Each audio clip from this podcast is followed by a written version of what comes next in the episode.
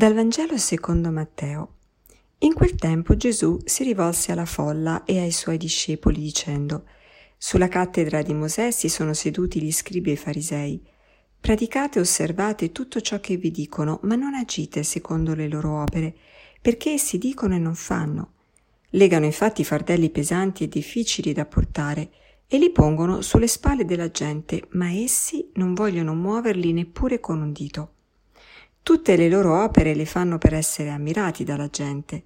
Allargano i loro filatteri, allungano le frange, si compiacciono dei posti d'onore nei banchetti, dei primi seggi nelle sinagoghe, dei saluti nelle piazze, come anche di essere chiamati rabbì dalla gente.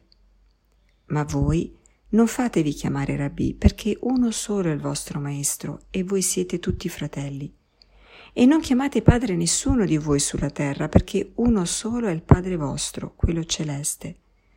E non fatevi chiamare guide, perché uno solo è la vostra guida, il Cristo. Chi tra voi è più grande sarà vostro servo. Chi invece si esalterà sarà umiliato, e chi si umilierà sarà esaltato.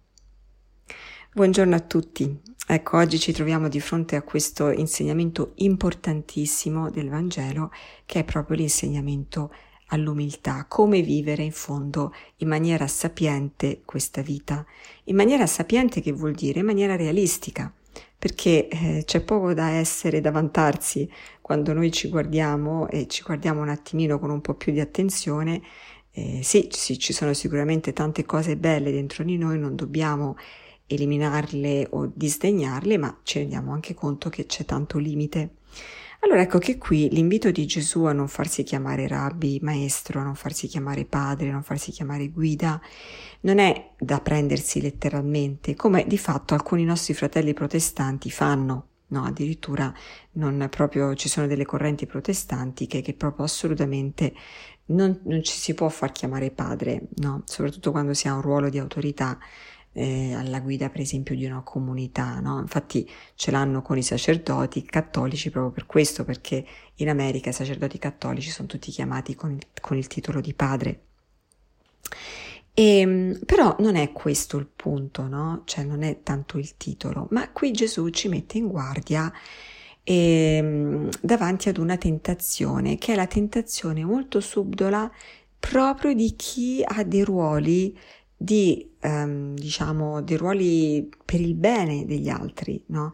dei ruoli significativi all'interno di una comunità, sono ruoli di guida, ruoli di um, responsabilità, addirittura la paternità che mh, mm, chiaramente oltre alla paternità biologica, ma pensiamo alla paternità spirituale, quindi alla gran, grande responsabilità che ha la paternità spirituale nei confronti di altre persone.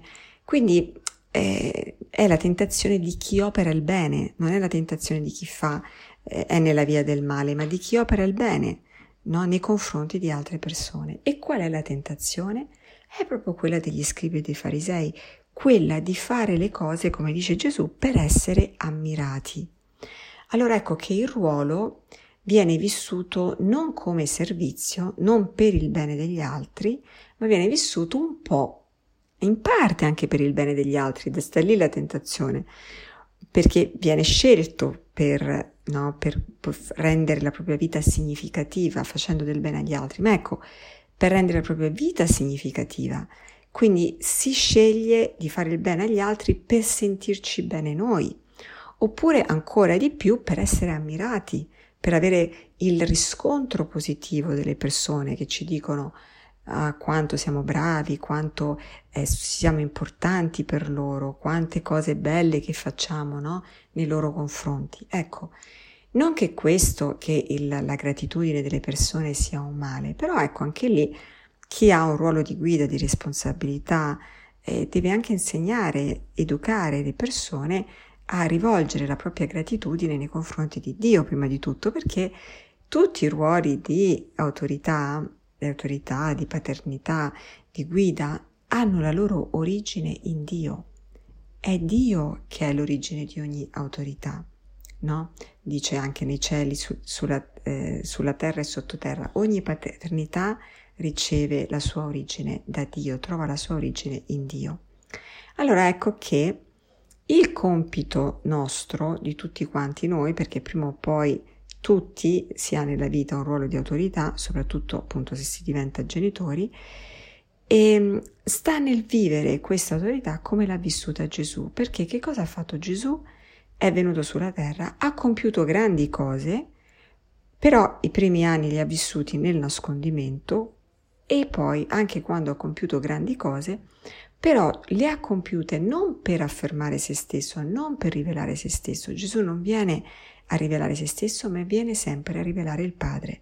Nelle sue parole, nelle sue azioni, nei suoi pensieri, Gesù rivela il Padre. E addirittura dice che la sua volont- la sua, il suo cibo è fare la volontà del Padre, quindi la volontà di un altro, non la propria. Allora vorrei chiudere questa mm, piccola riflessione eh, con le parole di Santa Teresina, che è la santa proprio della piccola via, cioè è una di quelle sante che ha portato avanti proprio l'importanza del, del piccolo, del semplice, dell'umile, no? come in fondo anche un San Francesco d'Assisi. E sentiamo cosa dice Santa Teresina proprio nella, nel manoscritto C che un po' raccoglie la sua dottrina spirituale e noi sappiamo che Tere, Teresa Teresina è stata proclamata dottore della Chiesa, quindi la sua dottrina spirituale è molto importante per noi. Ecco, eh, Teresina dice questa, questo. Se appena do un'occhiata al Santo Vangelo, respiro il profumo della vita di Gesù e so da quale parte correre. Non mi slancio verso il primo posto, ma verso l'ultimo. Invece di farmi avanti insieme col fariseo, ripeto piena di fiducia la preghiera umile del pubblicano. Perché Teresa sceglie di correre, di slanciarsi verso l'ultimo posto? Perché è il posto, Teresa dice che le compete, no? Tutti noi abbiamo bisogno della misericordia di Dio, siamo limitati, abbiamo bisogno di Dio e quello è il posto più sicuro dove stare, perché siamo sicuri che in quel posto è, è proprio il posto che ci appartiene. Ma ancora di più, Qui Teresa dice, quando leggo il Vangelo, respiro il profumo della vita di Gesù. E allora perché lei sa dove correre? Perché sa che all'ultimo posto lei troverà Cristo. E lei vuole stare dove sta Gesù. Gesù ha scelto l'ultimo posto. Allora è interessante questo, e con questo concludo. Scegliere l'ultimo posto non è una scelta mediocre, non è una scelta di mediocrità ma è una scelta di perfezione, perché nell'ultimo posto troviamo Cristo.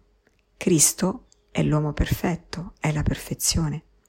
Allora, se vogliamo essere perfetti, il posto che dobbiamo, verso cui dobbiamo correre e di indirizzarci, appunto, dirigerci, ma correndo e con lo slancio di tutto noi stessi, è proprio l'ultimo. Grazie dell'ascolto e buona giornata.